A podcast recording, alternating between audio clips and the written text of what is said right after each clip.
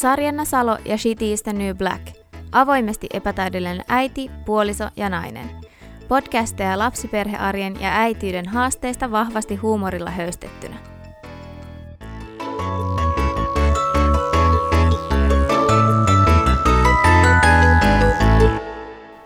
No niin, hyvää päivää kaikille, ketkä on eksyneet kuuntelemaan tätä Shitty is the New Black podcastia olen edelleen Sarjanna Salo ja mä läpätän teillä täällä nyt ajan X. Tuli tämmönen toive podcast-pyyntö parisuhteesta, tai aihe, aiheena parisuhde. Ja tota niin, niin mä ajattelin, että mä tartun tähän näin. Siinä ei ollut mitään tarkempaa toivetta, niin tää on varmaan nyt aika tämmönen vapaa agenda. Mä tiedän, että jos mun mies nyt kuuntelee tätä, harvemmin se ehkä kuuntelee näitä podcasteja, ei se taida lukea mun blogiakaan, mutta niin, niin uskon, että kiemurtelee tuolissaan tällä hetkellä, kun kuuli, että mikä on aiheena. Tämä on aika silleen mun mielestä aika ironista, että tätä kysytään edes multa, koska eihän mä tiedä tästä aiheesta oikeasti yhtään mitään. Välillä on, varmaan niin kuin joka parisuhteessa, niin on pelkkää paskaa ja kustaa ja joskus on tulta ja tappuraa ja sit silloin, aina silloin tällöin on ihan kivaa. Et mä oon todennut, että paras on se, että on vaan vähän hiljaa ja ei oikeastaan puhuta kauheasti mistään. Kuten huomaatte, niin tämä alkaa tälleen, tai siis mä oon varmaan viimeinen ihminen, kenen kanssa pitäisi oikeasti tästä asiasta yhtään mitään kertoa, mutta mä nyt vastaan tähän kysymykseen silti, itsepähän toivoitte sen lisäksi, että mun ei tähän pitäisi vastata, niin tästä tulee ihan äärettömän lyhyt podcast todennäköisesti, koska lyhykäisyydessään niin ei, nähdä ihan hirveästi, että tässä nyt on tällainen startup-yrittäjän vaimo tai avovaimo niin puhumassa, niin ei ihan hirveästi tosiaan nähdä, että sen jälkeen kun Game of Thrones loppui, niin viikossa se semmoinen tunti puolitoista, niin sekin on nyt vähentynyt huomattavasti. että se oli semmoinen aika, kun me nähtiin toisiamme, mutta sekin oli sille ehkä sen kotiin tota, varjolla.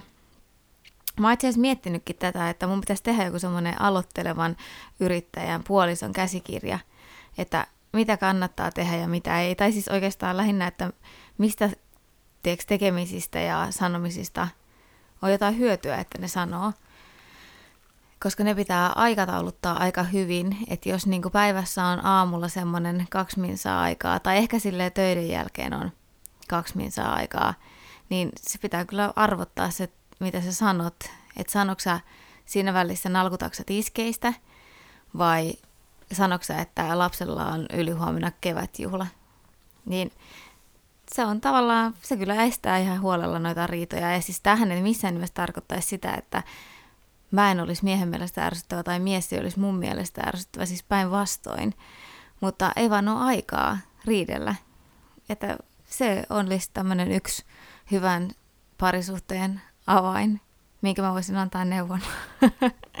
Kaikki asiantuntijat ja oppaathan sanoo varmaan ihan toista, mutta tietenkin teidän kannattaa mieluummin kuunnella tällaista ei todellakaan minkään alan ammattilaista, joka ei tiedä tästä aiheesta yhtään mitään, niin mä siis sanon tietenkin kaik- päinvastoin kuin mikä tahansa parisuuden opas tai varmasti terapeuttikin, että ei kannata ehkä puhua sille kauheasti mitään, varsinkin jos on sellainen tilanne, että väsyttää ja just sille vauvavuosi ja taapero arki, eli vauvavuoden jälkeenkin ei se siihen vauvavuoteen lopu se toisen ärsyttävyys, mutta ei kannata ehkä ihan hirveästi puhua sille mitään. Että siinä kun toisen naama ottaa ihan huolella päähän ja sitten tulee jotkut ihanat ihmiset terveisiä vaan sanomaan, että kuinka se juttelu olisi avain kaikkeen, niin oikeasti siis tekisi mieli motata niitä. Eihän tällaiseen kannustajat, niin ne ei kyllä tiedä.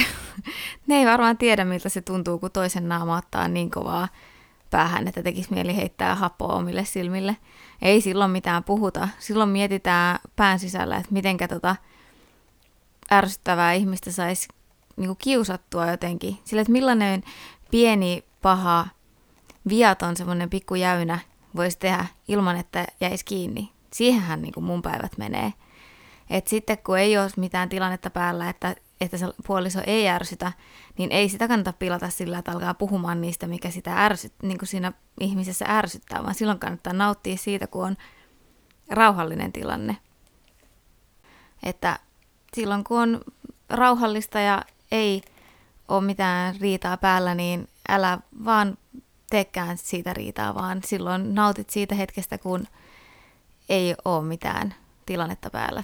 Siis aina sanotaan, että, että parempi käydä kaikkia asioita läpi silloin, kun ei olla sellaisessa tuottuneessa tilassa, että, eli toisin sanottuna ei riidellä. Mutta miksi sä pilaisit sen hetken, kun ei riidellä, niin sillä, että sä otat asioita esiin. Nyt on tosiaan menossa raskausviikko 33, ja mä jo silloin ihan aluksi ras- alkuraskaudessa niin sanoin miehelle, että tehdään sillä lailla, että nyt kun lapsi syntyy sitten, niin ei puhuta mitään toisillemme seuraavaan kahteen vuoteen. Et nyt kun meidän taapero on kaksivuotias, niin on niin kuin jo ihan sille, vaikka nyt mitä mä tässä alkupodcastissa onkin puhunut, niin nyt menee jo sille ihan kivasti, että ei ole mitään ihmeellistä, yllättävän rauhallista sanoisin, mutta kyllä se näköjään kaksi vuotta sitä turbulenssia vaatii. Niin, niin mun mielestä on parempi, että nyt vaan kaksi vuotta sitten, kun lapsi syntyy, niin ollaan silleen, että pyöritetään vaan arkea eikä edes katsella toistemme päälle tyyliin. Siitä kun se alkaa olla ne kaksivuotissynttärit tällä kuopuksella, niin sitten voidaan katsoa, että terve, että säkin asuit täällä, että miten menee ja kokeillaan vaikka käydä jossain syömässä ja tälleen. Että tokihan on siis näitä, jotka sanoo, että parisuhdetta pitää ylläpitää sitten koko sen vauvaarien ja pitää pitää huolta sitä parisuhteesta, mutta niin, mä, mä oon justiin näitä, että mä haluan olla nyt kiiski ja tää on tämmöinen selviytymisopas parisuhteelle. Tää ei ole mikään, että miten sä pidät hyvää parisuhdetta yllä, vaan tää on niin kuin, että miten se selviää tästä vauvaa, taaperoa, lapsiarjen turbulenssista. Ja nyt jos joku miettii, että koska sitten puhutaan, jos kerran mä nyt neuvon tässä, että ei puhuta koskaan, niin se on justin tässä kahden, kolmen ikävuoden paikkeilla, mutta siinä on tämmöinen muuttuja, että riippuu, koska se uhmaan ja koska se loppuu se uhma, että niin kuin lapsen siis uhma, tai no miksei myös puolison uhma, mutta lähinnä se lapsen uhma, että silloin kun on just esimerkiksi mikä meillä nyt on käynnissä tämmöinen kaksivuotiaan koetteleminen välillä, niin kyllä siinä on välillä niin pinnakireellä, että siihen jos lähdetään keskustelemaan, kertomaan toisen vikoja, niin kyllä mulla ainakin leikkaisi ihan huolella kiinni siihen, että en, en ehkä lähtisi siihen sitä kokeilemaan. Mä muistan, kun yksi mun kaveri kertoi, että, että sen joku kaveripariskunta, niin he, kun he oli saanut ensimmäisen lapsen, niin he oli muuttunut sille kaveriporukassa, että he niin kuin tiuski toisilleen ihan sille seurassa. Ja tota, mä en ole ihan varma, kyllä mekin varmaan sitä ehkä tehdään, mutta niin, siis tässä pisteessä me nyt ollaan, että mä en edes tiedä, että tehdäänkö me sitä, mutta ehkä tätä pitäisi kysyä kaverilta. Mutta joka tapauksessa sitten tämä pariskunta oli saanut toisen lapsen ja sitten ne ei ollut enää tiuskinut yhtään mistään toisilleen. Ne ei ollut puhunut yhtään mitään toisilleen enää missään illanistujaisissa. Eli mä uskon, että siellä ne noudatetaan tätä samaa. Ne on varmaan, tota, no tämä podcast ei ole, ne ei ole tätä voinut kuunnella täältä ottaa ohjeita, mutta ne on varmaan ihan itse keksinyt nämä samat loistavat ohjeet kuin mitä mä nyt täällä lässytän. Todellisuudessahan meille kävi silleen, että oli, oltiin, meni varmaan kaksi-kolme vuotta silleen, että me ei riidelty yhtään mistään koskaan.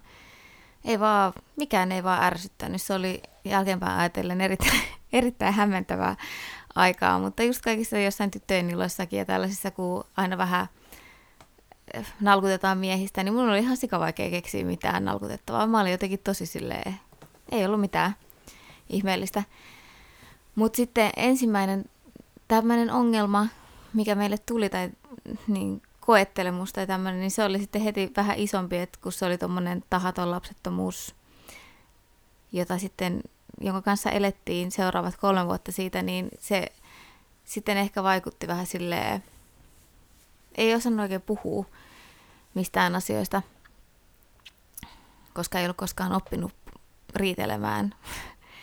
ja tota, mutta se kyllä nyt sitten ehkä sen jälkeen, kun onneksi onnistuttiin tai saatiin lapsia, nyt on toinen tulossa, niin nyt ollaan sitten ehkä tässä vauhdin, vauhdissa opeteltu keskustelemaan myös niistä hankalammista asioista. koska siis niitähän tulee väkisinkin lapsi arjessa. Tai ehkä ne ei edes ole mitenkään sen, sen siis ihan normaaleja ongelmia varmasti, mitä on yksi sun toisella, mutta ne tuntuu paljon isommilta siinä, kun on väsynyt ja ärsyttää ja tälleen. Muistan, mun kaverin kanssa juttelin ja hän odottaa siis esikoistaan ja mä sanoin hänelle, että, että siinä vaiheessa, kun sä meet, kun lapsi huutaa yöllä, siis vauva huutaa yöllä ja sä meet hyssyttämään sitä ja sä mietit koko sen ajan vaan, että, että voi vittu, että mä joudun täällä hyssyttämään tätä näin, että eikö se saatana äijä voisi tulla välillä niin kuin hyssyttämään. Se, sä kelaat sitä koko ajan päässä, niin kuin, että sä kiihdytät ittees ajattelemaan tolleen, tolleen miehestäsi tai puolisostasi, niin siinä on jo varmaan jonkin sortin tilanne, tilanne päällä, että pitää ehkä vähän katsoa peiliin. Ja mä katoin pitkään peiliin tämän, kun mä tajusin itsestäni tämän piirteen, ja siis mä olin tosi katkera pitkään, että kyllähän se fakta on sillä lailla, että ekaksi nainen on raskaana, jonka jälkeen on synnytys, ja sitten vielä kun sä jotenkin ajattelin, tai mä ajattelin, että synnytyksen jälkeen on, mä oon vapaa, vapaa tällä tai että me ollaan yhtä vapaita miehen kanssa tavallaan, niin ei se mene niin, koska sitten tuli tämä imetys ja se oli sitten oma projektinsa ja sä olit ihan kiinni sitä siinä lapsessa, niin äidillä muuttuu kaikki ja isällä loppupeleissä ei ihan hirveästi muutu sillä lailla, että se lapsi tarvii enemmän äitiänsä, varsinkin jos imettää. Ja se on vaan fakta. Että mä, kerrankin oli sellainen tilanne, me oltiin, asuttiin vielä vanhassa kämpässä ja mun mies sanoi, kello oli ehkä jotain viisi. Ja mä olin, se oli tullut töistä ja oltiin siinä syötyönä. Ja sitten se sanoi kello siinä viiden maissa, että hän lähtee käymään kellarissa. Ja toi oli niinku se lause, mikä räjäytti mulla ihan totaalisesti mun aivosolut. Että kyllä se sinne lähti sinne kellariin, mutta mä menin sen jälkeen itkemään. Menin olkari itkemään, kun mua siis mä, se jotenkin oli niin semmoinen konkreettinen esimerkki siitä, että hän pystyy sadasosassa sekunnissa tekemään päätöksen, että hän lähtee käymään kellarissa, mutta mä en voi lähteä yhtään mihinkään tollasella aikamääreillä, että mulla oli, e, mä en voinut lähteä mihinkään, koska sitten mulla olisi pitänyt pumpata niin maitoa tai sitten imettää. Ja se oli jotenkin tosi iso juttu se varmaan edes liittynyt varsinaisesti siihen, vaan se vaan oli niinku semmoinen esimerkki siitä, kuinka paljon na, niinku äidin elämä sitten muuttuu. Puhumattakaan siis tällaisista kaikista ajatuksen tasolla menevistä jutuista, että yksinkertaisesti ei vaan halua tavallaan olla erossa siitä lapsesta, vaikka kaipaa omaa aikaa, mutta ei vaan pysty siihen. Sekin on varmaan joku hormoneen tapa vittuilla sulle, että sä haaveilet omasta ajasta ja sitten kun sä sitä saisit, niin sä et halua sitä. Mutta joo, tässä oli loistavia esimerkkejä, mitenkä pitää parisuhde öö, hengissä. Ei nyt lähdetä nokittelemaan mopalla moottoritielle kuitenkaan, että olisi niinku hyvään parisuhteeseen mitään vinkkejä, mutta tällainen muutama oikein hyvä ohje siihen, että mitenkä pysyä yhdessä vauvavuoden ja taaperoarjen että olkaa hyvä vaan, näitä saa käyttää, mutta ei ole pakko. Jos haluat laittaa kommentteja, kritiikkiä, ehdotuksia, aiheehdotuksia, niin kuin tämäkin oli tosiaan teiltä tullut toive, niin laita niitä tulemaan. Instagramissa löytyy Shitty's the New Black nimellä tai sitten mun nimellä Salo Sarjana tai Sarjana Salo. Ja sinne voi laittaa viestiä tai sitten voi laittaa sähköpostilla salosarjannaa 2 loppuun at gmail.com. Ja mä sitten sieltä lueskelen ja valitsen näitä ja siis miksi ette laittaisi, koska nämä mun ohjeethan, neuvot on aivan timanttisia, vai mitä?